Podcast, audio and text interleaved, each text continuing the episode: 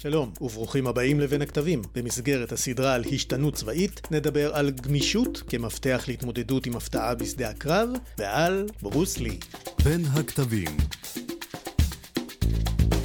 סוגיות עכשוויות באמנות המערכה הצבאית גמישות תוך כדי מערכה צבאית היא מרכיב חשוב באפקטיביות, כיוון שהיא מאפשרת התאוששות מהפתעה טכנולוגית ותורתית והסתגלות למצב חדש בשדה הקרב. הפתעה שלמעשה מובנית וקבועה בכל מערכה צבאית כחלק מאי הוודאות השולטת בשדה הקרב. אני ליאור רשף, ואתם על בין הכתבים.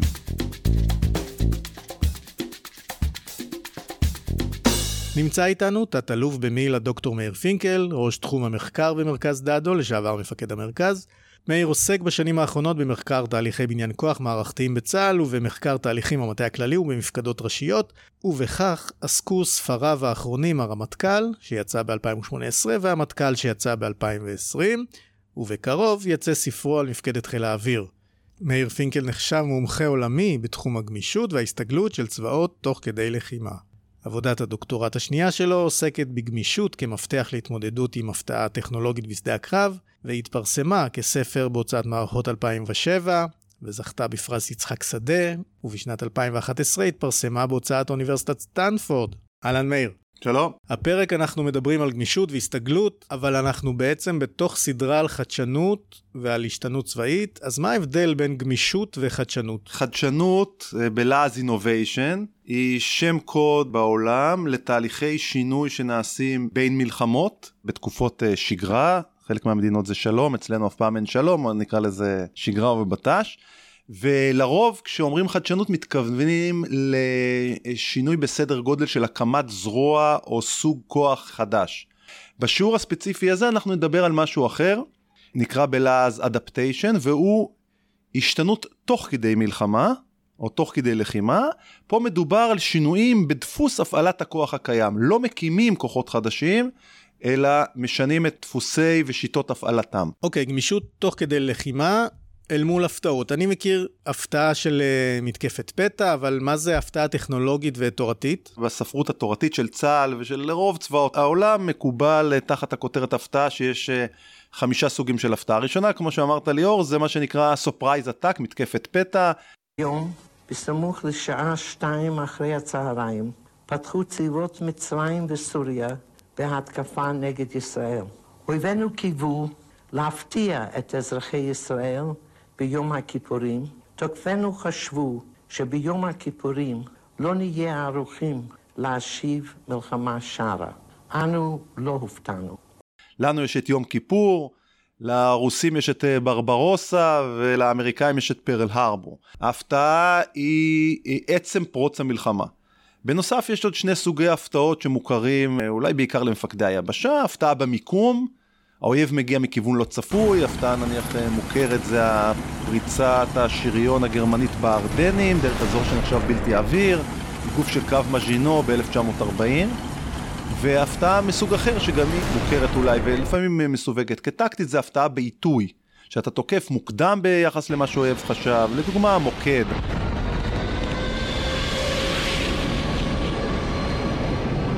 אני חושב הערבים ידעו והתכוננו גם לזה שחיל האוויר הישראלי יתקוף את שדות התעופה שלהם, זה היה עניין ידוע כבר במלחמת העולם השנייה, אבל העיתוי המדויק שבחר חיל האוויר על בסיס מודיעין משובח הוא, הוא היה סוג של הפתעה. אז יש לנו, דיברנו על הפתעה אה, של פרוץ מלחמה, מתקפת פתע, הפתעה במיקום, הפתעה בעיתוי, ואני אתמקד בשני תחומים שעד שכתבתי עליהם את המחקר, את הדוקטורט, הם לא אה, נחקרו לעומק.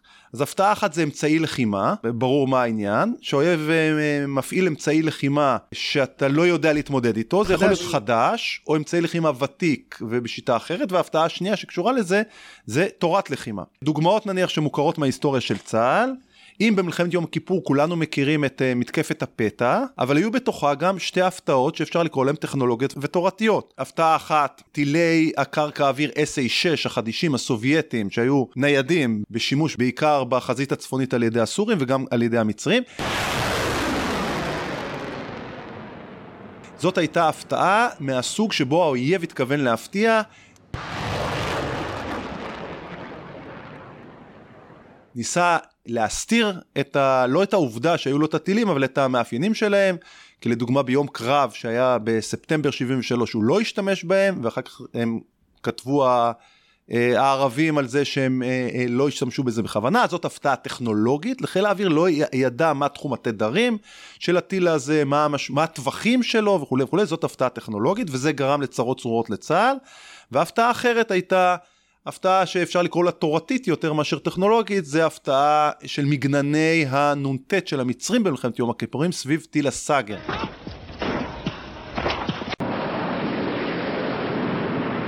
הכשל הישראלי להבין את משמעות מגנני הנ"ט ערב מלחמת יום הכיפור, למרות שלצה"ל נפלו בידיים, היה לו טיל נ"ט סאגר, שנפל נפל בצד הישראלי ועשו לו reverse engineering בישראל והבינו והיו 20 דוחות מודיעין בערך על הסאגר, אבל לא הבינו איך המצרים הולכים להפעיל אותו בצורה מערכתית.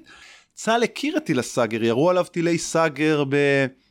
ברמת הגולן אה, בימי קרב בשנת 72 ו-73, את, ירו עליו מעבר, אה, מצד אחד של, התעלה מהצד המצרי לצד אה, שלנו במלחמת ההתשה, אבל ההפתעה הייתה שהמצרים צלחו את התעלה, צה"ל חיכה לטנקים שהצליחו, אבל הטנקים לא צלחו, כי מה שעבר זה חטיבות חי"ר, כחלק מדיוויזיות חי"ר, מצוידות בכמות גדולה מאוד של סאגרים. Tank hunting units moved inland to await the first Israeli armor, equipped with the latest Soviet anti-tank missile, the Saga. Unfolded from a suitcase, it could be set up in minutes. Its wire guidance system and 3,000 yard range demanded courage and skill from the operators. Each had fired 100 rockets during training. It wrought havoc among the Israeli tanks. One unit alone claimed eight tanks in the first 10 minutes. בנו מגנני נ"ט, מגננים מבוססי נ"ט על הדיונות, וצה"ל אה, אה, נדרש להתמודד עם צורת לחימה שהוא לא הכיר, וזאת הפתעה של תורת לחימה. ואם אני מתמצת את העניין של הפתעה טכנולוגית ותורתית, לצורכי הדיון שלנו זה שימוש באמצעי לחימה ותורת לחימה, שהקורבן, במקרה התיאור האחרון זה הישראלים, אבל כל קורבן אחר, אינו יכול אה, אה, לשבשם בזמן המפגש באמצעי נגד. זאת אומרת, אולי אחרי המלחמה, אתה תעשה חדשנות ותפתיע בפעם הבאה את האוהב, אבל תוך כדי המלחמה אתה בבעיה, ובזה אנחנו נתמקד. אתה טוען שההפתעה הטכנולוגית והתורתית היא לב האתגר. למה בעצם? יש שלוש סיבות, השתיים אה, הראשונות אה, רלוונטיות גם לסוגי הפתעה אחרים והשלישית היא ספציפית להפתעה טכנולוגית ותורתית. הסיבה הראשונה היא שהפתעה אם אתה בודק ואני בדקתי את רשימת, אה, רשימות עקרונות המלחמה של צבאות העולם, יש שונות של 20-30 אחוז, הפתעה מופיעה בכולם. הפתעה במובן של תחבולה? של תחבולה, כן, הפתעה במובן של תחבולה, אז זה דבר בסיסי, אבל זה לא מסביר למה דווקא הפתעה טכנולוגית ותורתית. הדבר השני הוא שלפעמים צבא לא מנסה להפתיע, אבל הוא מפתיע. והסיבה היא שהכחול במקרה שלנו, נניח האדום זה המפתיע, הכחול זה אנחנו. הכחול מפתיע את עצמו. הכחול מפתיע את עצמו, וזה נכון, יש המון המון דוגמאות שהאדום בכלל לא ניסה להפתיע, הוא לא חשב שזאת תהיה הפתעה, אבל הכחול הפתיע את עצמו, פשוט בגלל מה שנקרא לו כשל הדמיון, ואני אתן כמה דוגמאות, חלקן יותר ותיקות וחלקן יותר חדשות. לדוגמה, מכונת הירייה במלחמת העולם הראשונה. Machine guns rose to a position of such prominence in World War I that they came to symbolize the entire conflict. This was a futuristic weapon unimaginable just a couple of generations before. מכונת הירייה הופעלה באופן אינטנסיבי במלחמת רוסיה-יפן ב-1905. הרוסים כמובן נלחמו שם, הצרפתים וכל צבאות העולם שלחו לשם אה, נציגים בתוך שדה הקרב כדי לראות מה קורה, כדי ללמוד. אבל הצרפתים אני מזכיר הם אלה ש... שנתקלו במלחמת העולם הראשונה ב... במערכת הגנה מבוססת גדרות תיל במלחמת העולם הראשונה, זאת אומרת העולם הכיר את גדר התיל ומכונת העירייה, אבל הופתע, חשב שמשום מה עליו זה לא יעבוד, זה ממש כשל הדמיון ועוד כשלים אחרים. הכשל הצרפתי, הבריטי והרוסי להבין את רעיון השימוש אה, במסות שריון מרוכזות לחתירה, לחדירה מהירה לעומק, הבליצקריג הגרמני לפני מלחמת העולם השנייה. Blitzkrieg, lightning war. So what is Blitzkrieg and why was it so successful? The main principle of Blitzkrieg is to win by not fighting. That's John Delaney, head of the Second World War team at Imperial War Museum.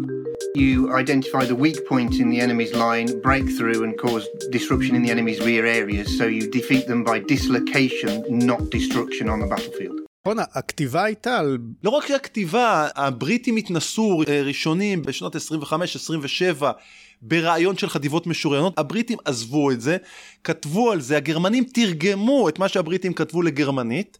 בית הספר לשריון הגרמני הראשון היה בקזאן שברוסיה, עוד פעם בגלל שאסור היה להם לפי חוזר ורסאי להחזיק כלים משוריינים עם צריח. זאת אומרת כולם ידעו, אבל לא הבינו את הר... איך, איך ריכוז הטנקים, והיו טנקים לכולם, היו לגרמנים, לבריטים היו טנקים, ולצרפתים היו טנקים, וחלקם יותר טובים מאלה של הגרמנים.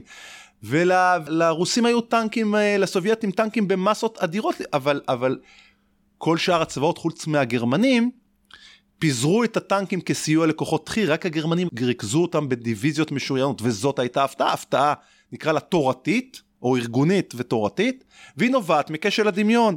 והדוגמה האחרונה לצורך העניין ממבצע צוק איתן 2014, הכשל הישראלי להבין את משמעות המנהרות ההתקפיות של חמאס ערב מבצע צוק איתן. הרי אני מזכיר, היו הרבה לפני זה, חטיפת גלעד שליט ב-2006, ב-2014 רק הבנו שיש לזה משמעות מערכתית. על מנהרות ולמידה צבאית אפשר להאזין בפרק ייעודי שהקלטתי עם דביר פלג. אז זה ההסבר השני לסיבה שצבאות מופתעים הפתעה טכנולוגית ותורתית וכשל הדמיון. והסיבה השלישית מורכבת מהרבה סיבות משניות, היא באופן עקרוני אפשר להגיד, עליית החשיבות של המימד הטכנולוגי בשדה הקרב. אם באופן קלאסי המרכיב האנושי היה דרמטי והמסות מי שהביא את הצבאות הגדולים יותר אה, ניצח וכולי וכולי. אנחנו עדים לזה אפשר להגיד ממלחמת העולם הראשונה מה שנקרא המלחמה המודרנית פחות או יותר כאילו מאז. החשיבות של הטכנולוגיה עולה היא, היא עולה בלוחמת היבשה היא כמובן חשיבות דרמטית בלוחמת הים ולוחמת האוויר. בלוחמת האוויר היא יכולה לשנות, שינוי בטכנולוגיה יכול לשנות לגמרי את אופי לחימה, רק נזכיר את המעבר מ dogfight, מקלענות טייסים למעבר בטילים, ומספיק שהמכ"ם שלך מגלה את המטוס השני מעבר לטווח המקם של המטוס השני, הכל השתנה, ומה שאני רוצה להגיד שבאופן עקרוני, הסבירות של מפגש של צבא כלשהו עם הפתעה טכנולוגית או תורתית שמבוססת לפעמים על הטכנולוגיה או קומבינציה של אמצעי לחימה שונים בשיטות חדשות בשנים האחרונות עולה ועולה. אז יש גם את האינפלציה של טכנולוגיה זמינה לשימושים צבאיים כי אני מזכיר וזה דובר על זה בהרצאות אחרות. היום אתה לא צריך להיות אה, צבא של מעצמה כמו רוסיה או ארצות הברית או אה, צבא שנסמך עליה כמו הישראלים וצבאות ערב, זאת אומרת אתה קונה טנקים אמריקאים ואתה מפעיל מטוסים אמריקאים ומטוסים רוסיים, היום הטכנולוגיות האזרחיות שזמינות לכל דורש, מאפשרות לך להפתיע בשדה הקרב באמצעות דברים שקשה מאוד לזהות אותם בכלל, שהם לפעמים כשהם קשורים בענייני צבא, וכמובן כמות הקומבינציות שאפשר לעשות באמצעי לחימה שונים בשיטות שונות גדלה. אני אוסיף לזה את קצב השינוי הגבוה שהולך וגדל. שמגדיל, על חיזוי העתיד, כי הרי כשאתה מסתכל ומנסה להתמודד עם הפתעה טכנולוגית ותורתית, אז אתה תשלח את המודיעין שלך לזהות מה מתפתח בטכנולוגיה הצבאית, אבל הקצב גדל, זה עוד יותר מקשה. הזמינות לארגונים, תראו, אנחנו כולנו מכירים מה יש לחיזבאללה ומה יש לחמאס, כטב"מים ועניינים, ו... ו...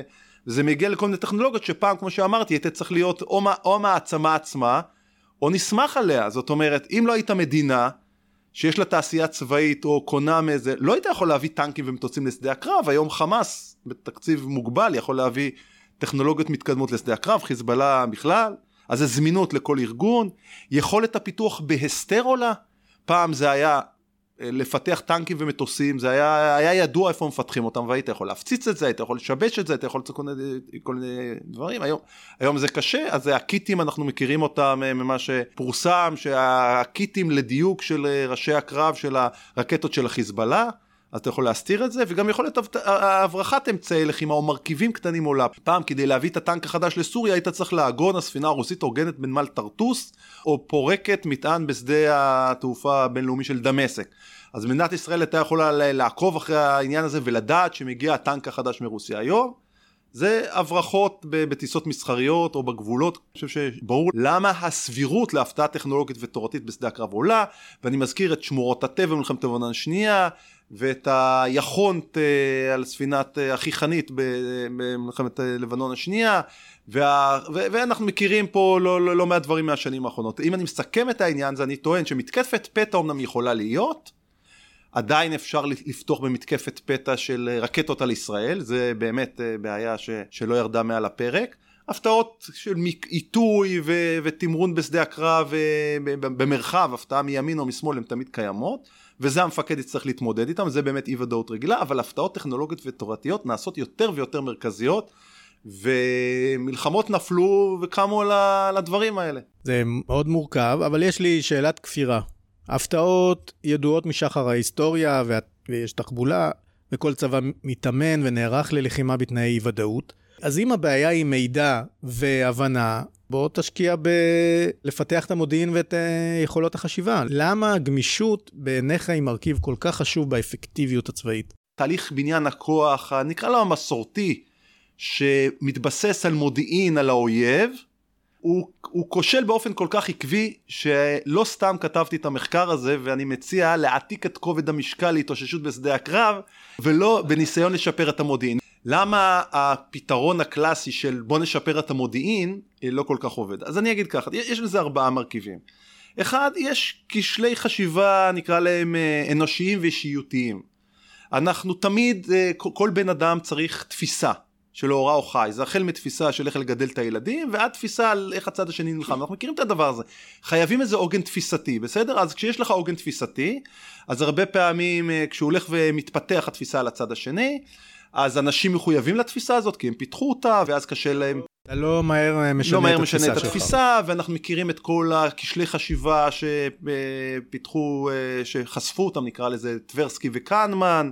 אה, הטיות החשיבה נקרא להם הטיות החשיבה, העיגון והטיית הזמינות וכל הדברים האלה, המוח שלנו יש לו המון קיצורי דרך עקב כל נסיבות אבולוציוניות שלא נדבר עליהם שהוא נורא נורא נצמד, צריך תפיסות כאלה ואחרות ואתה רואה שאנשי המודיעין, כמו גם מקבלי ההחלטות נדבר עליהם אחרי זה, והם, והם מתקבעים לתפיסות, והטיות החשיבה שחלות על כל בן אדם חלות על, גם עליהם, ויש גם כשלים אישיותיים של אנשים שדורשים לצורך העניין אה, מה שנקרא בפסיכולוגיה קוגניטיבית cognitive closure.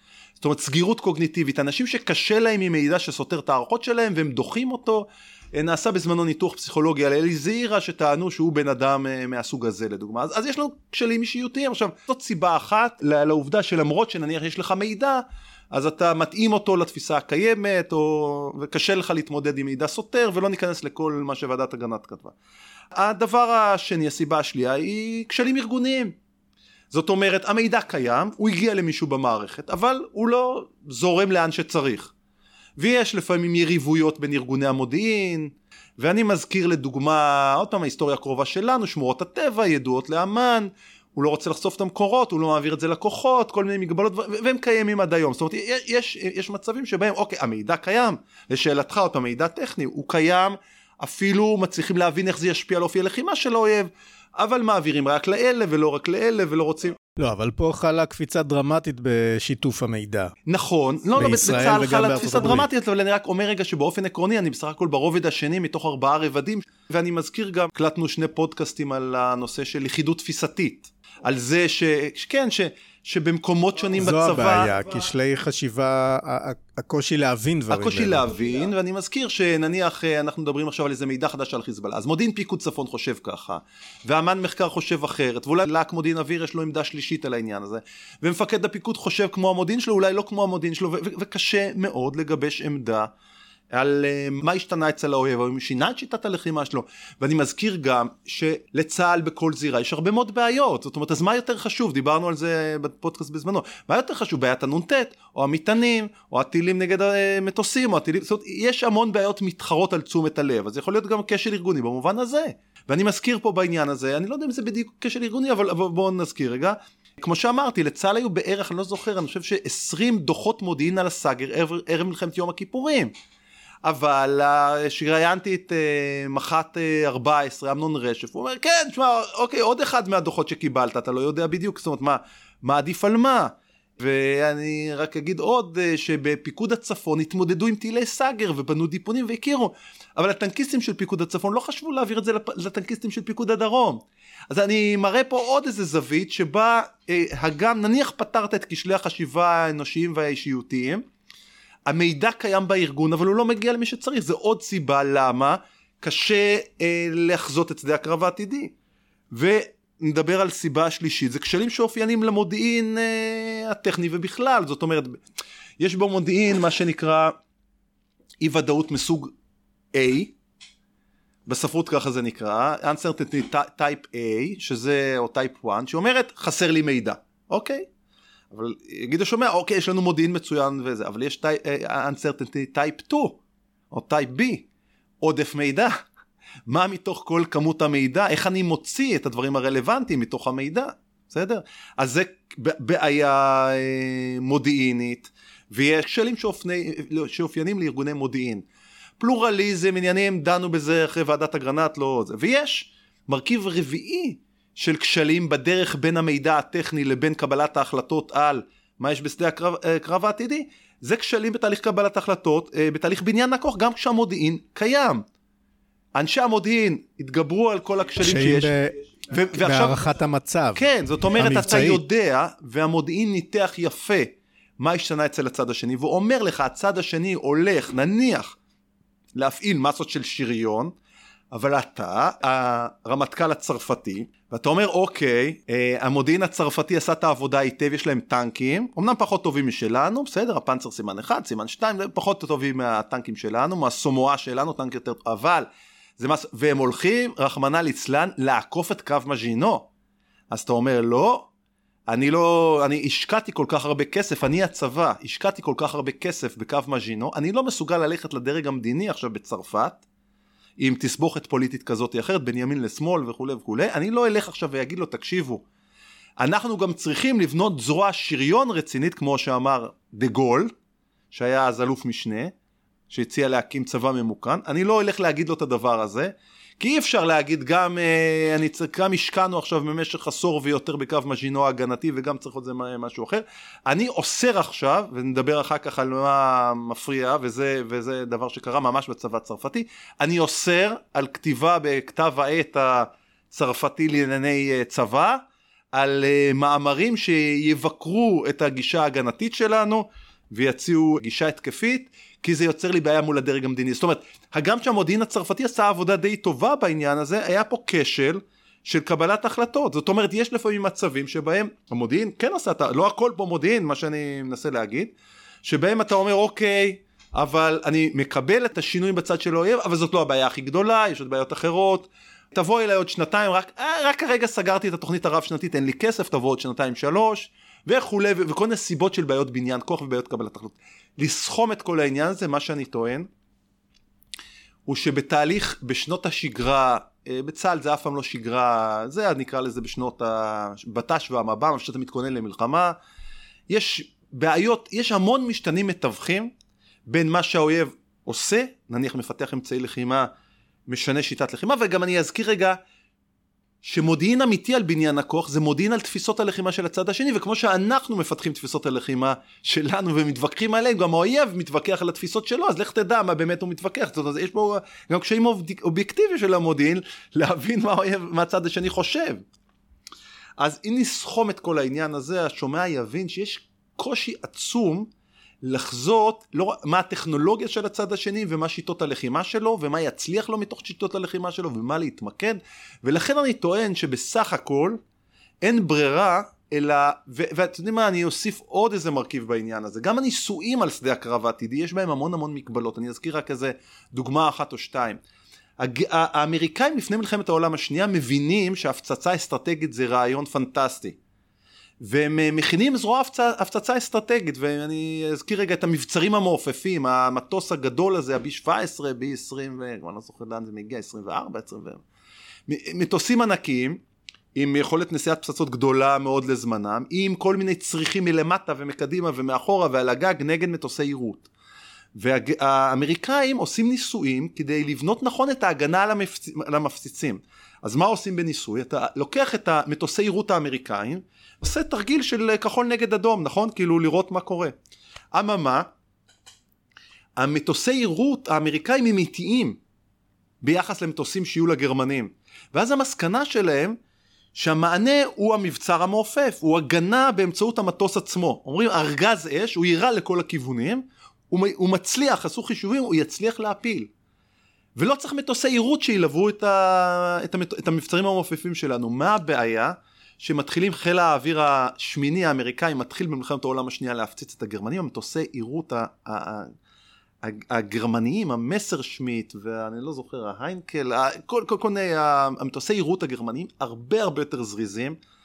האמריקאים מאבדים עשרות אלפי לוחמי אוויר מעל אירופה הכבושה במבצרים מעופפים שנופלים להם, עד שהם מצליחים לייצר את המוסטנג, מטוס יירוט ארוך טווח, שמצליח ללוות את המטוסים עד עומק אירופה הכבושה ולא צריך באמצע אה, להסתובב באמצע ולחזור לשדות התעופה בבריטניה וזה בגלל הבניית הניסוי הניסוי היה בנוי בצורה כזאת שהראתה תוצאות שגויות ובנו תפיסה שלמה. מה שאני רוצה להגיד, כי דיברתי הרבה על מודיעין ונסגור רק את העניין הזה, נורא נורא קשה לחזות את, אה, את כל מה שקשור לטכנולוגיה שאויב השתמש בה, שיטות הלחימה שמבוססות על הטכנולוגיה וגם על האפקטיביות הצפויה שלי של כל מיני מרכיבים שלי ולכן טענתי אין ברירה אלא להעתיק חלק גדול מההתמודדות עם ההפתעות הטכנולוגיות והתורתיות לשדה הקרב, למפקד עם כל המערכת ש... שבנויה סביבו. אתה בעצם אבל מדבר על ניהול סיכונים. נכון. ואתה יוצא מנקודה הנחה שאחד הסיכונים יתממש. נכון. הטענה העקרונית, והיא החידוש שהיה אז במחקר הזה, שאין לך ברירה, לאור כל מה שתיארתי, שיפור המודיעין, וניסויים יותר מדויקים, ותהליכים יותר טובים בין המודיעין למקבלי החלטות והכל, יש להם תקרת זכוכית. לא רוצה להגיד 50% זה יצליח, או פחות, זאת תקרת הזכוכית להערכתי, לא יותר מזה. ואז אתה אומר, אוקיי, אני צבא רציני, אני מתכונן לשדה הקרב, אז אני טוען שגם אם תנסה לשפר את כל מה שדיברתי, עדיין אתה בברוך עקרוני, ואני מזכיר מה קרה לחיל האוויר מול ה-SA6 ומה קרה לצה"ל מול הסאגר ומה קורה כשיש לך את המנהרות ואתה לא יודע, זה, זה, זה, זה מגיע, לה...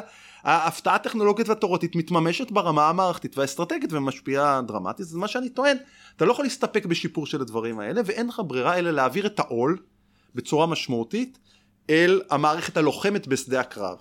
אז אנחנו עכשיו בתוך שדה הקרב עם המערכת הלוחמת. איך היא בעצם מזהה הפתעה? או מתי מזהים שיש פה איזה הפתעה מערכתית? בשדה הקרב, חלק גדול מהמשתנים המתווכים שתיארתי קודם, בין המציאות, מה שיש לאויב, לבין מה שאתה חושב, נעלמים. כל מה שלא ידעת, אתה עכשיו יודע, פוגעים בך באמצעים שלא תכננת, אה, הדברים שתכננת שהם יעבדו לא עובדים, זאת אומרת, הדבר ראשון, אתה חווה על בשרך את הדברים החדשים בשדה הקרב. דבר שני, אין פה את כל תהליכי השגרה של הפרשנויות, ואין לך את היריבויות הבין ארגוניות שכמו שאנחנו מכירים גם בצה"ל כולם ברגע שקורה משהו כולם מתגייסים uh, למשימה זאת אומרת כל התהליכי בניין כוח הארוכים האישורים אני, הכל מתקצר. מ"פ עכשיו נתקל בהפתעה, במשהו חדש, הוא עכשיו עסוק בלהילחם, נכון, הוא לא נכון, עסוק ב... אתה צודק במאה אחוז, איך הצבא יודע שיש פה הפתעה? אני כללתי אותו כחלק מהתיאוריה של uh, התמודדות באמצעות גמישות, אבל הוא בעצם גם מרכיב בכלל להבין שאתה uh, מופתע. אה, שהמערכת תבין שאתה מופתע כי אתה צודק, זאת אומרת המ"פ יכול להיות מופתע אבל הוא יתגבר על, או שהוא ייהרג ולא יצליח, או שהוא יתגבר על העניין וימשיך הלאה. ואתה צודק.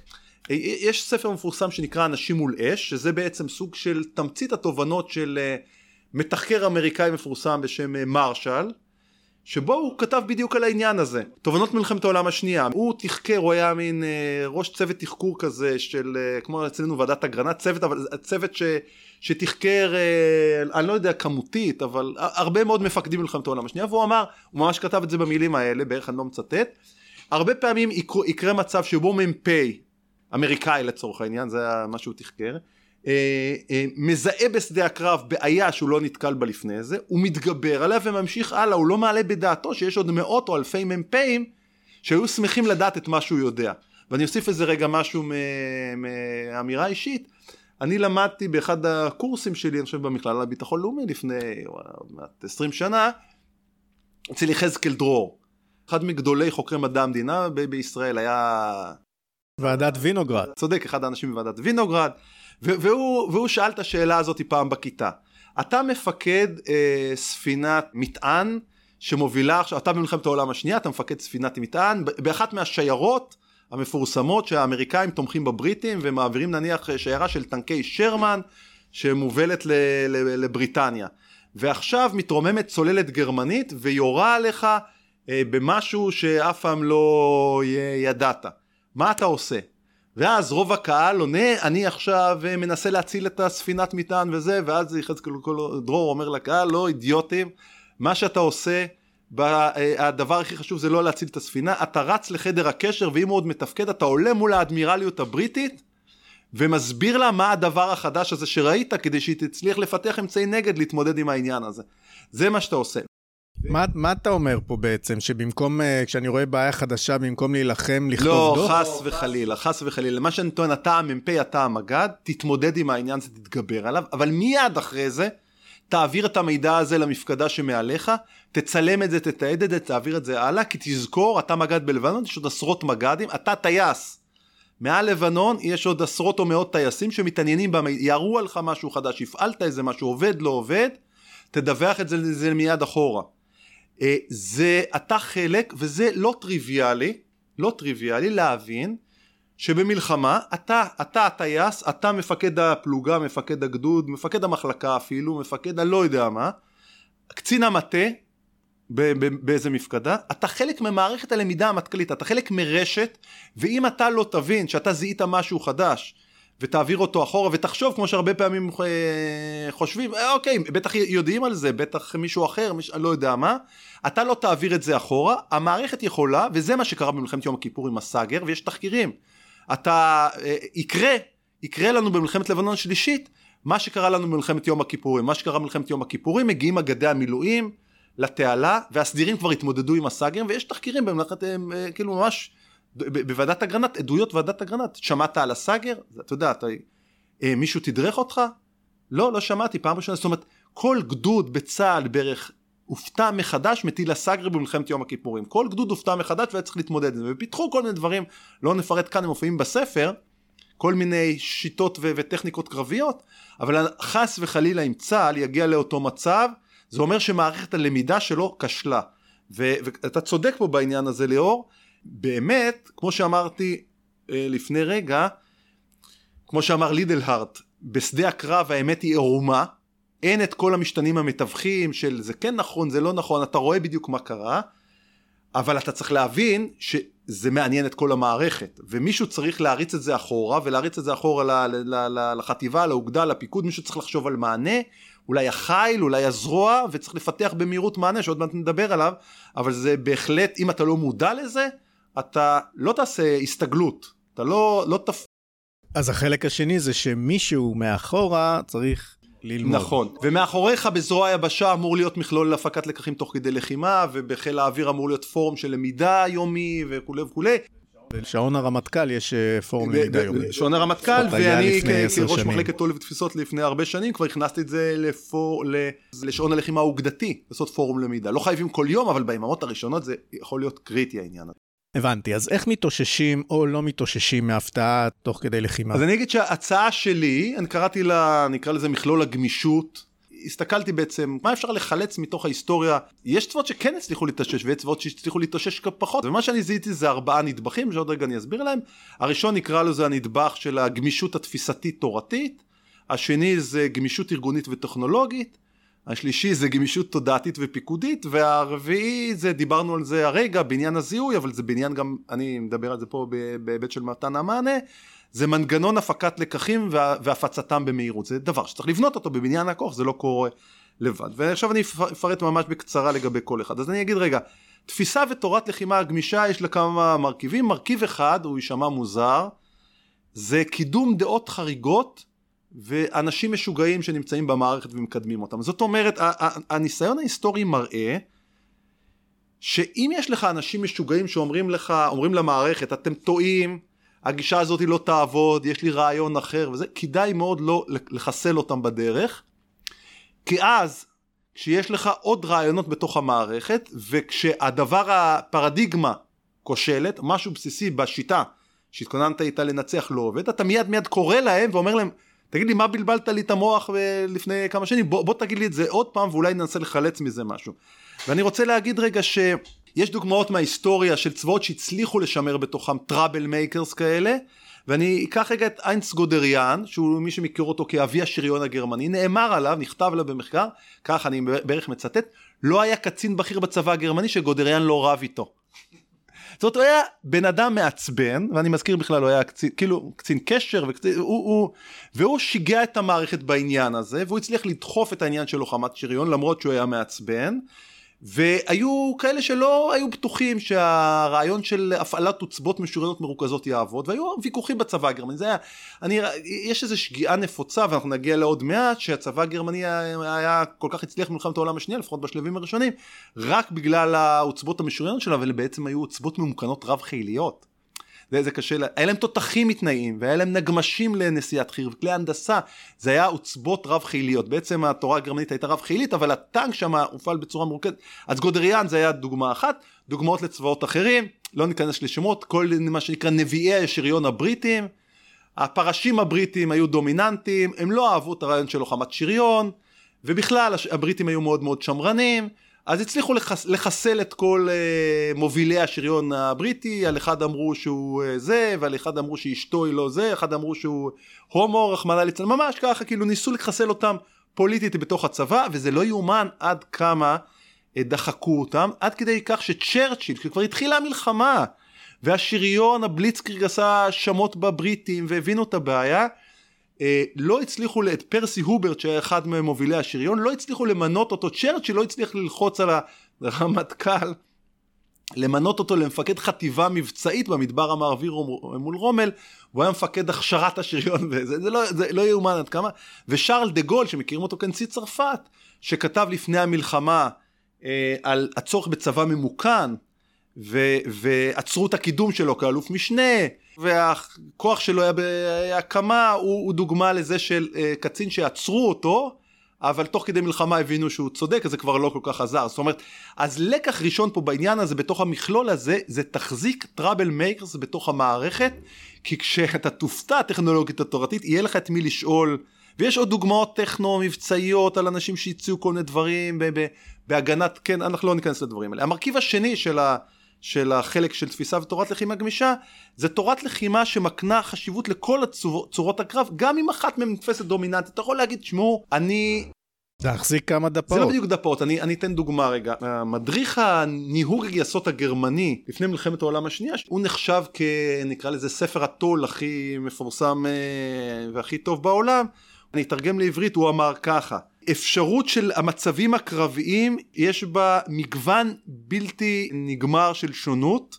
יש שינוי אה, מתמיד ולפעמים אה, חד ומהיר במצבים, בסיטואציות אה, קרביות, ורק לעיתים רחוקות אפשר להעריך אותם למפרע, זאת אומרת בספרי הטול. ולכן לקחים לגבי עשיית מלחמה אי אפשר לכווץ אותם בצורה של רגולציות של, של תו"ל, בסדר? את העקרונות צריך להפעיל בשיקול דעת בהתאם להשתנות של הלחימה. זאת אומרת, מדריך, מדריך התו"ל הגרמני, תופסים את הגרמנים כמרובעים וכולי וכולי, הוא, הוא, הוא הבין שאי אפשר לחזות את שדה הקרב העתידי באמת, הוא הבין שאי אפשר לחזות ולכן העקרונות ולא הטכניקות הקרביות הם העניין החשוב. ומה שאני טוען הוא שבעצם, אני אגיד את זה בצורה ואני בצורה פשוטה ואחר כך אני אביא ציטוט של, אה, של סגן הרמטכ"ל אהוד ברק ציטוט יפהפה בעניין הזה. אני אגיד ככה גופי תורת הלחימה ביבשה בים באוויר במודיעין ובמה שאתה לא רוצה אם הם רציניים הם צריכים להגיד תקשיבו הטייסים תקשיבו הימאים תקשיבו אנחנו יכולים לתת לכם בערך את ה-70 אחוז של איך להילחם במלחמה הבאה. למה? מכל הסיבות שמניתי את השלושים אחוז האחרונים של תורת הלחימה, טכניקות איך להילחם, אתם תצטרכו לפתח בעצמכם בשדה הקרב. למה? כי 70 אחוז זה המקסימום שאני יכול להגיד לכם. עכשיו זה נשמע לא נוח. כמובן שקשה להגיד את זה לצוער בבה"ד 1 שרק לומד את היסודות, אבל בחניך בפום לדוגמה או בחניך במלת"ק כבר אמור להבין את העניין הזה, ואני חושב שאחד הדברים שנדבר עליהם בסוף, אתה צריך להגיד חבר'ה, אני לא יודע הכל, כל מה שנותן לכם כרגע בשגרה, במכללה לפיקוד טקטי, בפום, בהשתלמות מפקדי טייסות, בהשת... לא יודע מה, זה 70 אחוז בערך ממה שיהיה בשדה הקרב, ו-30 אחוז אתם תצטרכו לפתח. זאת אומרת, צבא, תורת לחימה, צריכה להשאיר מרווח גדול מאוד, צריכה להכין אותך גם לצורות לחימה שלא חשבת שישתנו, ש- שיהיו, ועוד רגע ניתן דוגמה לעניין הזה, וצריכה, ומה לעשות לצערי המפקד, חלק מהעול יהיה עליך. רגע, אתה מנגן פסנתר על השולחן, ואני גם מחפש איזה ציטוט של ברוס לי, תוך כדי ש... של בי ווטר. I said, empty your mind. Be formless, shapeless, like water. Now you put water into a cup. It becomes the cup. You put water into a bottle, it becomes the bottle. You put in a teapot, it becomes the teapot. Now water can flow or it can crash. Be water, my friend. בסיכום השתלמות מח"טים, דצמבר 1990, סגן הרמטכ"ל אהוד ברק מדבר על חופש הפעולה בשטח, ואהוד ברק אומר ככה: טכניקות קרביות כמו זו של כיבוש תל חשובות ביותר. ואולם העובדה שיש טכניקה קבועה לכיבוש תל אינה משחררת את המפקד, שהוטל עליו לכבוש תל, מלגלות חשיבה מקורית ולתכנן כיצד עליו לעשות את המלאכה. העובדה שיש נוהל קבוע להשגת מטרות מסוימות מקלה מאוד, אולם אין לקבל אותה כדבר אוטומטי, יש להיעזר בה ולכרוך אותה בחשיבה עצמאית מקורית. הוא בעצם אומר את מה שאני אמרתי, יש תל ויש תול לכיבוש תל, זה לא משחק מילים. לא יעזור, אתה תצטרך אל מול התל שאתה תצטרך לכבוש אותו, לפתח את השיטות הרלוונטיות. והרמטכ"ל אמר את זה גם כן אותו דבר לגבי התול, אה, הרמטכ"ל הנוכחי, במצפן הרמטכ"ל 36. לא פחות מסוכן מהכל. התורה, התול. התול זה שוט עריץ. אבל ככה התול, ככה התרגולת, ככה הטכניקה. תקפידו על התול, תקפידו על התרגולת, כשזה רלוונטי, ותפקחו את העיניים ותהיו ביקורתיים, וכשצריך להשליך לפח את התול ואת התרגולת, תשליכו אותם לפח ותפתחו לבד. תגידו, התול הזה כבר לא מתאים לפה. זה לא רלוונטי לפה. זה לכדורגל, ופה זה פוטבול. וכל אחד פוגש את הפוטבול הקטן שלו מאחורי הסמטה, במגרש, במבצע הבא, או במלחמה הבאה. ואני אגיד רק אה, דבר אחד לגבי דומיננטיות יתר. אחד הכשלים של צבאות, כשלים קבועים, זה מיקוד יתר. מיקוד יתר בתרחיש, שהם חושבים שזה התרחיש הנכון. אבל מה קורה שהם חושבים ש... שמתברר שזה התרחיש הלא נכון? זה קטסטרופה. ואני אתן פה את הדוגמה של מלחמת יום הכיפורים. מלחמת יום הכיפורים, הכשל המרכזי, ההפתעה הגדולה ביותר של הטנקיסטים בסיני, לא הייתה הסאגרים, כמו שהיא הייתה הצורך להילחם בכלל בהגנה.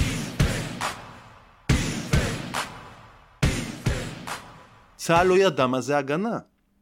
כי הוא תכנן להתחיל את המלחמה הבאה בצליחת תעלת סואץ והעתקת המלחמה לצד השני. זאת אומרת, האנשים בכלל לא ידעו מעקרונות ההגנה, ואני מזכיר, לא היו תוכניות הגנה בדרום, ומה שנקרא קו העצירה הוא קו המגע, זאת אומרת, לא מאפשרים בכלל, לא חושבים שהאויב יצליח לחדור לקו שלנו, ו- וזה יוצר בעיות נוראיות. מה שעשינו בנושא קו בר לב, שאולי היה שורש האסון שפקד אותנו במלחמת אה, יום כיפור. המעוזים היו מלכודת מוות, זו הייתה תפיסה שנועדה מראש לכישלון. לא הייתה לה כל אפשרות להחזיק מעמד.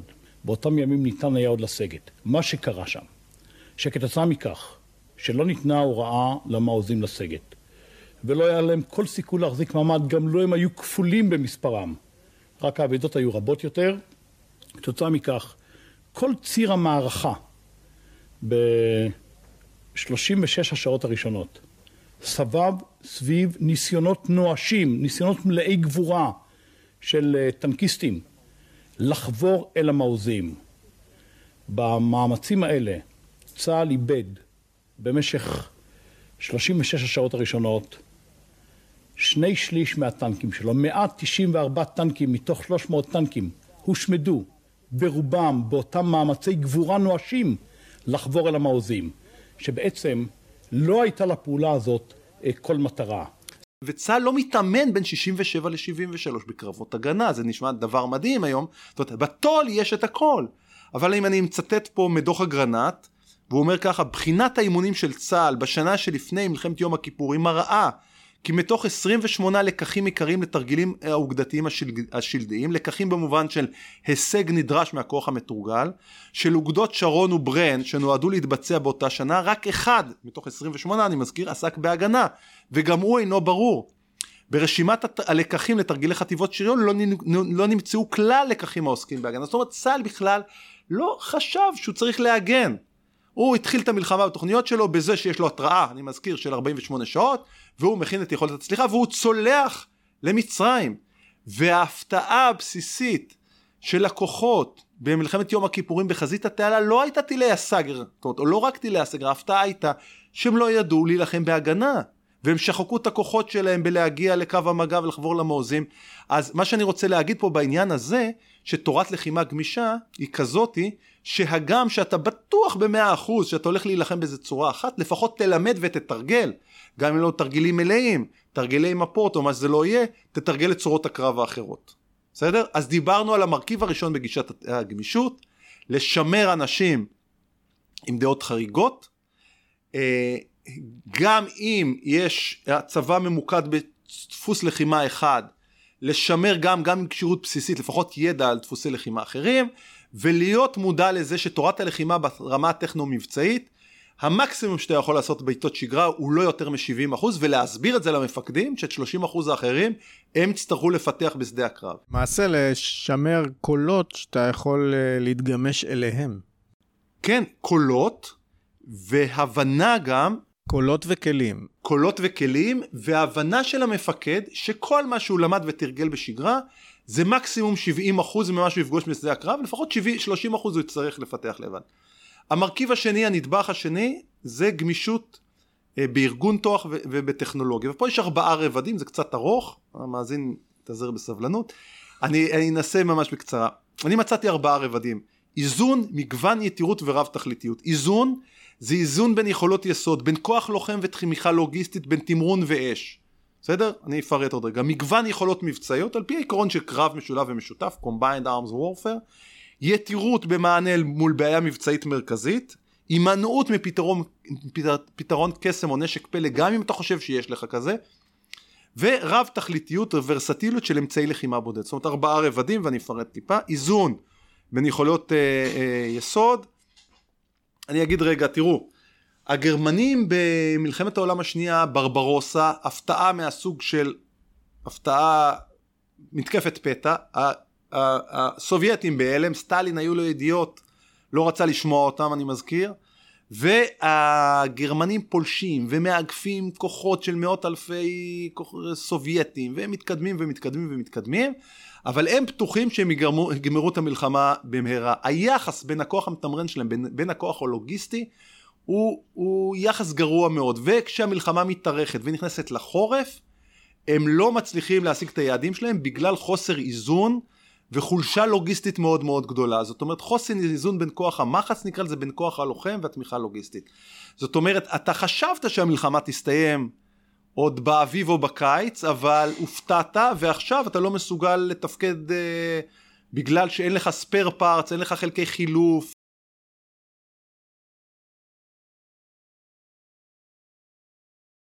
How did it happen? Why did Operation Barbarossa come so close to success before falling at the final hurdle? When the operation commenced on the 22nd of June 1941, the advance exceeding all expectations. The Soviet army was taken completely by surprise and had not had time to fortify their new border in Poland.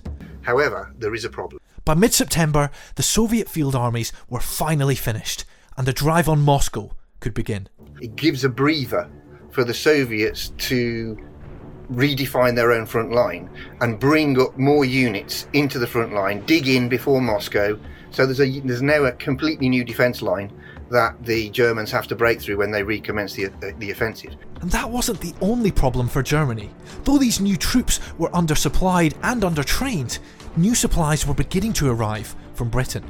When the new year came, they planned to finish the job. However, little did they know the Soviets had an ace up their sleeve. They've managed to transfer the majority of those Russian divisions which were on the eastern side of the Soviet Union. These were proper Soviet field divisions, and many of them had been trained for winter warfare because they're from Siberia. Unlike the exhausted Germans they would be facing, these troops had winter camouflage and weapons that could survive the extreme cold. On December 6th, they counterattacked. The Germans needed a quick victory, but the Soviets had managed to stay in the fight and turn the blitzkrieg Barbarossa into a war of production. The Germans are now being forced into a, a war of attrition, a long, grinding, slow war in the Soviet interior, in this case in wintertime, and things are looking bad for the Germans because they haven't got the men and material to face up to the Soviet armies. אם יכול להיות שאם לאור גישת האפקטים וכל מיני מחשבות במלחמת, לא הייתה קורית מלחמת לבנון השנייה ב-2006 אלא ב-2010 הרי היינו במצב שבו היה לנו רק חיל אוויר. כי את היבשה אני מזכיר היו מצמצמים מצמצמים ומצמצמים וגם לא מתאמנים כי ניצחנו את הטרור באיו"ש ולא היו מלחמות גדולות זאת הייתה התפיסה לקראת 2006 ולא צריך לעשות תרגילי חטיבה ותרגילי אוגדה והיינו נשארים רק עם יכולת אחת. אם הייתה עובדת פנטסטי אם לא היינו גם ככה לא תפקדנו היטב במלחמת לבנון השנייה אבל מה שאני רוצה להגיד שהאיזונים שמדברים עליהם בשנים האחרונות נניח האיזון בין ויש לי טענה פה בעניין הזה בין אה, יכולת הגנתית ההגנה עלתה ויש לי טענה כבדה שהגנה צריך לשים לה גבול כן? לא מי שירצה יקרא את מאמרי של לפני אה, כמה שנים אה, כיפת ברזל כקרב משינוע מודרני זאת אומרת אם להגנה אין גבולות תמיד צריך עוד ועוד מיירטים עוד ועוד סוללות עוד ועוד עוד ועוד כוחות בבט"ש. אנחנו מכירים את זה אני הטענה שלי שאנחנו בסוף לא נצליח לנצח כי אנחנו משקיעים יותר מדי בהגנה. יש לנו את מרכיב ההגנה, יש לנו מרכיב ההתקפה האש האווירית, נכון שאנחנו משתמשים בו הרבה בשנים האחרונות, ויש לנו את מרכיב התמרון. זה מופיע, המאמצים הראשיים לדוגמה בתפיסת הניצחון של הרמטכ"ל כוכבי זה, לא, לא שם בהם סדר חשיבות, אבל עם הגנה רב-מימדית, מהלומות אופרטיביות רב-מימדיות, בעיקר מבוססות על אש צריך להגיד, יש עוד דברים אחרים, ותמרון רב-מימדי. אתה צריך איזון בין היכולות האלה, כי אם אתה תיטה יתר לאחד הדברים האלה ויסתבר לך שהוא לא עבד, אז אתה, אז אתה הופתעת מאי עבודתו של מרכיב א' או שניים מתוך שלושת המרכיבים, ואתה לא תנצח במלחמה. ואני לא אכנס פה, יש מגבלות להגנה ראינו אותם, ויש מגבלות לאש, ויש מגבלות לתמרון, מה שאני רוצה להגיד, בעיקרון הזה, עיקרון בבניין הכוח, שאני מנסה להציע פה, אל תסמוך יותר מדי שהרעיונות שלך יעבדו למלחמה הבאה. זאת אומרת, תיצור איזון מסוים בין המרכיבים, כי יכול להיות שאתה תופתע מנניח, אני לא יודע מה, ההגנה האקטיבית שלנו, שכבר ראינו את הניסיונות וזה, ועירבו אותך ועשו לך טריקים כאלה ואחרים וכולי וכולי, אז זה מרכיב האיזון. המרכיב השני זה מגוון. מגוון יכולות המבצעיות על בסיס עקרונות של קרב משולב משותף. עכשיו, העיקרון הזה עכשיו שאמרתי של האיזון, אני מוריד אותו אחד למטה. אתה אומר, וואלה, יש לי... אה, מצאתי איזה, כאילו, הקרב המשולב שלי, יש בו, יש פה חי"ר, ויש בו שריון, ויש בו הנדסה, ויש פה סיוע של מטוסי קרב, ואני לא צריך איזה משהו, אז נסגור אותו. נניח הנ"מ הטקטי נסגר, כי אין מטוסים של האויב, אתה לא צריך להפיל אותם, אז גדודי הנ"מ הטקטי של צה"ל נסגרו, ועברו להפוך, עברו לכיפת ברזל. בסדר? ואז סגרת מיני, אתה אומר לא צריך, אחלה, מה שאני מנסה להגיד, שהרבה פעמים אתה מופתע בכל מיני מרכיבים שלא חשבת שצריך אותם בתוך הקרב המשולב, ו- ומסתבר שאתה צריך אותם. עכשיו זה לא, זה מה ש... כל מה שאני מנסה להגיד, זה שכשאתה מתמודד עם הפתעה טכנולוגית ותורתית, המגוון הזה מאפשר לך ליצור קומבינציות חדשות, שלא חשבת שצריך אותם, אבל הוא אפשרי בגלל המגוון הזה שבנו, שיש לך אותו ביד. בעוד שאם צמצמת את המגוון הזה, אז לא יהיה לך ממה לקמבן פתרון חדש. אבל אי אפשר גם וגם וגם וגם. האמת היא שאפשר גם וגם וגם. קבלת החלטות בבניין הכוח לא יכולה הכל מהכל. אבל אתה צריך לשמור מינונים. אתה אומר, אוקיי, זה לא יהיה בגדוד, שמור את זה כגדוד באוגדה. תחזיק גדוד באוגדה של היכולת הזאת, פתאום יסתבר לך שזה הדבר שפותר את הבעיה, בזר את זה ושלח את זה לגדודים. זאת אומרת, יש דברים שאתה יכול להגיד, אוקיי, חייב להיות בכל גדוד, אוקיי, לא צריך להיות בכל חטיבה, אתה יודע, באוגדה, אתה יודע אני, אני אחזיק את זה בפיקוד. המרכיב השלישי של ההתמודדות עם הפתעה טכנולוגית ותורתית במובן של הגמישות הארגונית, אני קורא לזה, וטכנולוגית, זה יתירות במענה מול בעיה מבצעית מרכזית, ואני אגיד בספר על המטכ"ל, אני הצגתי כמה ורסיות של העניין הזה, זה לטעניתי צריך להיות עיקרון נוסף, עיקרון בבניין כוח, והוא אומר דבר כזה, יש לי בעיה מבצעית מרכזית, אז אני לא אחזיק מולה רק פתרון אחד, כי גם אם אני חושב שהוא זה, אני, אני אתן דוגמה. אנחנו יצאנו עם, עם חוויה... גם חיסונים וגם מסכות? גם חיצונים, גם מסכות, גם בדיקות, כן, כן, דוגמה פנטסטית מהקורונה, אני אגיד רגע נניח דוגמאות מצה"ל, דוגמה ותיקה, יצאנו מלחמת יום הכיפורים, אנחנו אמרנו לא ניתן עוד פעם שהטנקיסט הגיבור יתמודד עם יחס של טנק אחד ישראלי לעשרה טנקים סורים, אז מה פיתחנו? פיתחנו את המרכבה, אומנם התחילו לפתח אותה, יהיה טנק מצוין. ויהיה לנו גם טילי נ"ט, נכון, יהיה לנו את הטאו, טילי הטאו הגיעו תוך כדי מלחמת יום הכיפורים, אז יהיה טאו בכיר, אחר כך טילי גיל. ויהיה לנו גם תמוז יהיה לנו טיל חידוש ישראלי, המצאה ישראלית, טיל ארוך טווח, חמם יבשתי, שיהיה באוגדות. ויהיה לנו גם מסוק קרב, יהיה לנו דיפנדר, ואחר כך קוברה, ואחר כך אפאצ'י, ויהיה לנו... קיצור, בנינו יתירות עצומה של דברים נ"ט נקרא להם, בכל הרמות ובכל השכבות. כדי... כי זאת בעיה מבצעית מרכזית, ולא נשאיר את הכל על הטנק, ולא נשאיר את הכל על המסקר. ו... אבל זה מוגזם. אז, אז יכול להיות שפה יהיה מוגזמת, אבל תראה, גם בהתמודדות מול רקטות, נכון?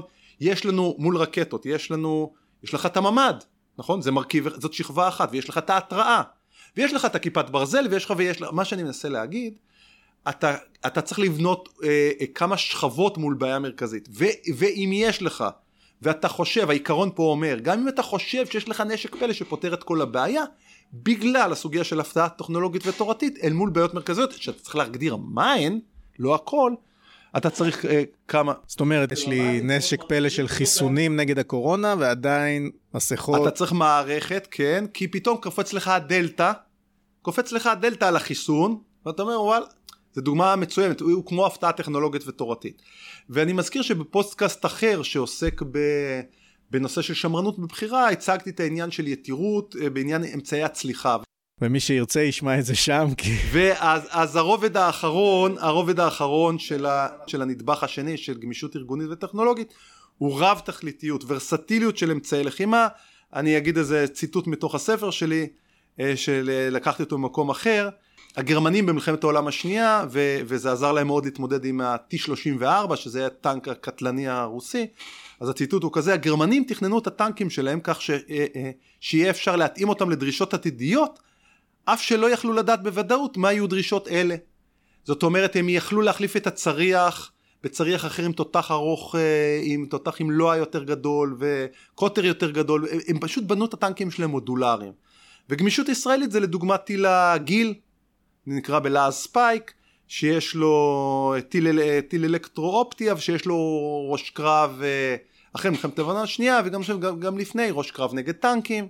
וראש קרב נגד אדם, וראש קרב חודר ביצורים וכולי, זאת הכוונה וורסטיליות של אמצעי בודד, אז סקרנו פה בין, בין איזון בין יכולות קרב, נניח תמרון אש והגנה, קרב משולב שנמצא בתוך הארגון הצבאי, שמאפשר למפקד, כי אני מזכיר שאנחנו מטילים על המפקד עכשיו את העול לזהות את ההפתעה ולהתמודד איתה, אז הוא צריך יכולות שונות להתמודד איתן. אה, יותר מפתרון אחד, עדיף מטכנולוגיות שונות אל מול בעיות מבצעיות מרכזיות, כדי שאם תופתע לא תקרוס. ורב תכליתיות של אמצעים בודדים.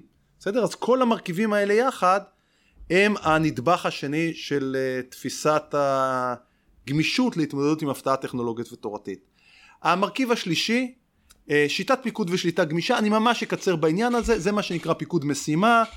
ואני אגיד יש פה שני מרכיבים. אחד זה שיטת הפוש. זאת אומרת אם גם אם עשית בנית את הארגון שציינתי אותו קודם ויש לך תורת לחימה שמאפשרת לך והכל הרי שאם אתה לא נותן למפקד, למפקד בשדה הקרב חופש ודורש ממנו להמציא פתרונות חדשים שום דבר לא יעבוד. זאת אומרת אם אתה הורג אותו בשגרה כל הזמן ואתה אומר לו אל תעשה את זה ואל תעשה את זה אז גם אם הארגון מאפשר לו מגוון יכול, גדול של יכולות ונניח שהוא זיהה את הבעיה ו... ויש אנשים עם רעיונות וכולי וכולי, אם אתה לא בונה אותו ככה, ש... שאתה מאפשר לו בשגרה לטעות ולהסתגל, אז בקרב הוא גם לא יעשה את זה, זאת אומרת, אז, אז פיקוד משימה שמדגיש עצמאות ויוזמה הוא תנאי לדבר הזה, בסדר? והדבר השני זה קידום של מפקדים עם יכולות קוגניטיביות שלא דורשות סגירות, שלא דורשות שהכל יהיה מסודר, שחיים טוב עם אי ודאות ויצירתיים, מה לעשות צריך לקדם מפקדים יצירתיים, אני לא יודע אם יש אה, אה, קטגוריה כזאת בטבלאות של צה"ל שלפעמים אה, מתרגים מפקדים, אבל זה בהחלט צריך להיות, אני חושב שיש. אתן רק איזה דוגמה על רומל, רומל היה מפקד כזה, והגרמנים כבר ב-39 במלחמה מול פולין משתמשים בתותח הנ"מ שלהם שנאמר עליו שהוא, נאמר על תותח הנ"מ 88 מילימטר שהוא היה תותח הנ"ט הטוב ביותר במלחמת העולם השנייה.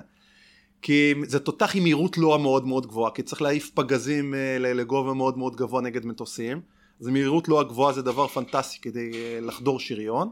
אז כבר בפולין הם, אה, הם עושים, הם משתמשים בתותחים האלה נגד טנקים, ורומל שהוא נתקל בטנקי המטילדה, הטנקים הבריטים הכבדים, שהם בביצורים פילבוקסים משוריינים, טנקים שנועדו בתפיסה הבריטית לסייע לחי"ר, והוא לא מצליח לחדור אותם עם, ה... עם האמצעים האחרים שיש לו, מנחה את אנשי הנ"מ שלו לירות בכינון ישיר על הטנקים ועוצר את התקפת הנגד הבריטית בארס.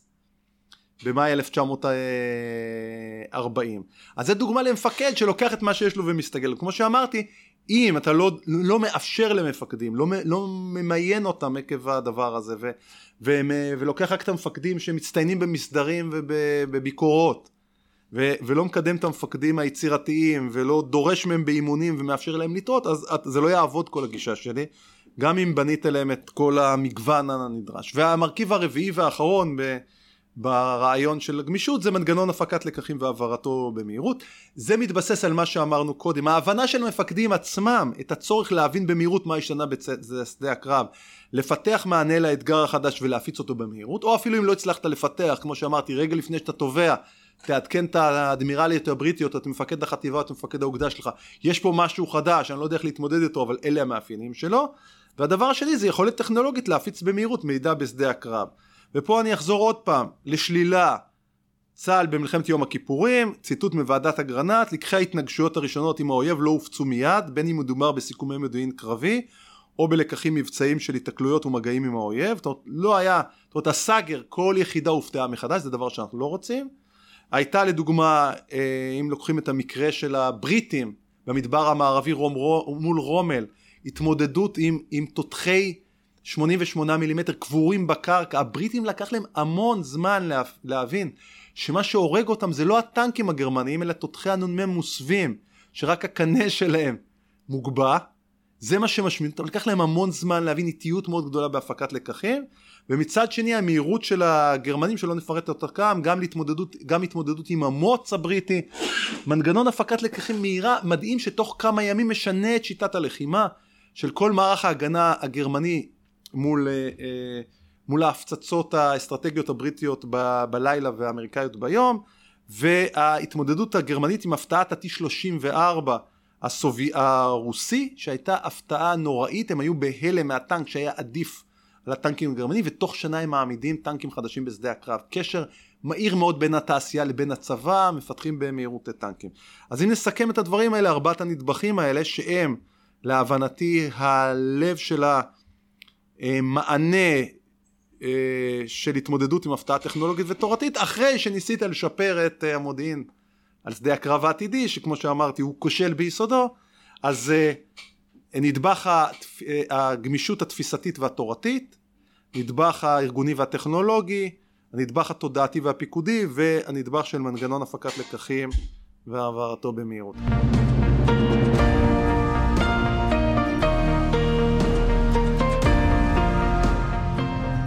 מה ההמלצות שלך בעצם לצה"ל?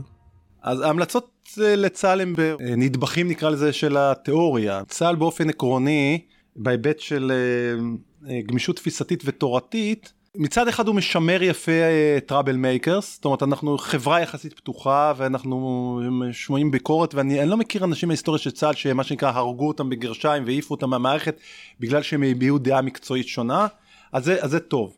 מצד שני, בגלל שלפחות ביבשה, הצבא הוא, הוא, איך, הוא מקצועי אבל לא מקצועני, זאת אומרת הצוער בבה"ד 1 הוא לא בוגר ווסט אה, פוינט כמו בארצות הברית, אז קשה לך להגיד בדרגים הנמוכים, תקשיבו, מה שאני מלמד אתכם זה רק חלק אה, ממה שיהיה בשדה הקרב כי אני לא יודע הכל. זאת אומרת אתה צריך ודאות מסוימת בדרגים נמוכים. אז לדוגמה מה שהייתי ממליץ שבבה"ד 1 ילמדו את הטול כמו שהוא. אבל החל מהמכללה לפיקוד טקטי ובטוח בפונק כבר יסבירו לאנשים שבאמת באמת עם כל תורת הלחימה שאנחנו מתאמצים לפתח אותה ולעדכן אותה אנחנו לא יודעים הכל וחלק... אפשר לתרגל את זה? כן. אפשר לתרגל בתרגילים מצבים ואני כשהייתי ראש מחלקת טול ותפיסות אחרי מלחמת לבנון השנייה בתרגילי אוגדה בצה"ל הכנסתי הפתעות טכנולוגיות ותורתיות זאת אומרת עשינו דברים שלא היו במודיעין ובדקנו האם המג"ד המתורגל בקצה מזהה את החידוש הזה מזהה שזה משהו חדש מעביר אותו הלאה לרמת החטיבה אוגדה וכולי וכולי מתוך אחד אה, ההבנה שלו שהוא חלק ממערכת הלמידה שדיברתי עליה קודם והדבר השני, בניסיון למצוא פתרון, זאת אפשר לתרגל את הדבר הזה, זאת אומרת אני חושב שלפחות מפום והלאה בקורסי מח"טים, מפקדי אוגדות, בתרגילים מחטיבות ומעלה, לדעתי בצה"ל, זה כבר כורך את ה... אתה צריך לתת את ה... לנטוע את התובנה שאנשים הם חלק ממערכת למידה, ולהכניס לתרגילים הפתעות טכנולוגיות ותורתיות. אז, אז זה דבר אחד, הוא קשור גם להכשרות וגם לאימונים. בתחום של האיזונים דיברתי, יש ויכוח ארוך, אסור לצאת מאיזון לטובת הגנה או לטובת uh, תקיפה באש, אנחנו צריכים uh, יכולת מאוזנת, ומהו האיזון זה באמת נתון לוויכוח. כשאתה קורא את הדיונים, ואני קראתי אותם כחלק מהמחקר של מפקדת חיל האוויר, אתה רואה את הדיונים על כיפת ברזל, אז אתה רואה התנגדות במטכ"ל לכיפת ברזל. כי זה יפגע לנו ביכולת ההתקפית, כי זה ישנה, ונכון אנחנו מכירים את זה, זה, זה, זה לא רק עניין, זה גם עניין תפיסתי. אתה אומר יש לי הגנה אז אני לא צריך לתקוף, וגם עניין פרקטי, אפשר להגיד, זה מימון אמריקאי, אפשר להגיד הרבה דברים, לא ניכנס פה לעניין הזה, אבל האיזון פה בעניין הזה צריך לדון בו. אז אני אומר, צה"ל צריך לראות שהוא לא מטה יותר מדי, צה"ל צריך לשמר, זה כל הלקחים האלה אני חושב הם רלוונטיים, יתירות אל מול בעיה.